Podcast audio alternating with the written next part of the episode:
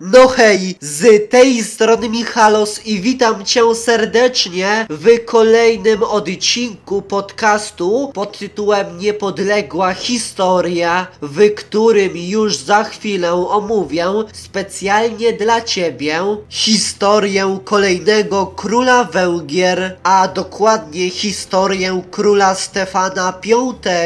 Zapraszam do oglądania. Historia Stefana V żółtego Stefan V urodził się w 1239 roku. Był królem Węgier i Chorwacji od 1270 roku z dynastii Arpadów i był najstarszym synem króla Belli IV i Marii Laskariny, córki Teodora I Laskarysa, cesarza Nicei i Anny Angeliny. Gdy osiągnął osiągnął pełnoletność, to ojciec oddał mu w zarząd siedmiogród, a po 1263 roku doszło do podziału Węgier między Belle IV a właśnie Stefana i temu ostatniemu przypadła wschodnia część państwa. Jednocześnie przybrał co ciekawe wtedy tytuł młodszego króla Węgier.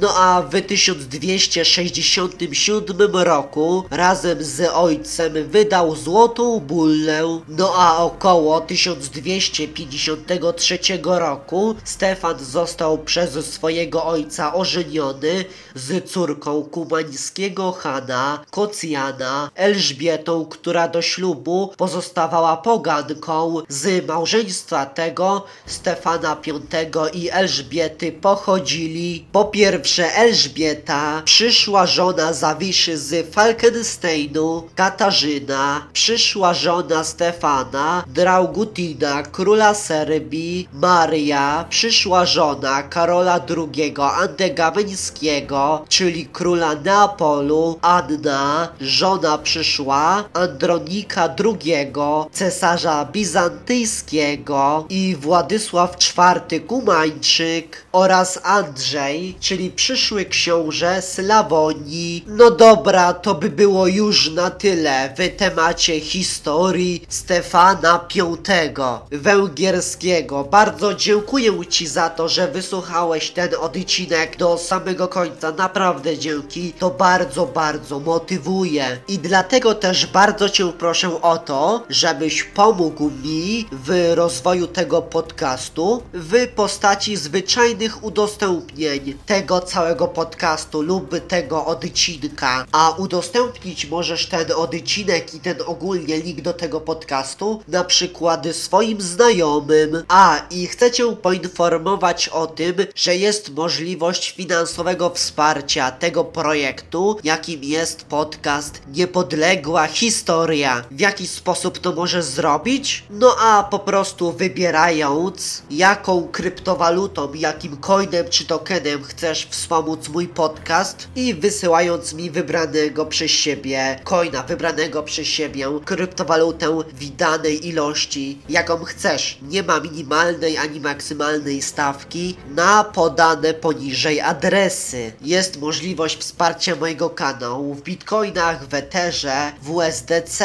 w USDT, no i w Litecoinie. Z góry dziękuję za wszystkie wsparcie, za wszystkie wpłaty i za wszystkie interakcje. No to cześć, widzimy się w następnym odcinku już za tydzień.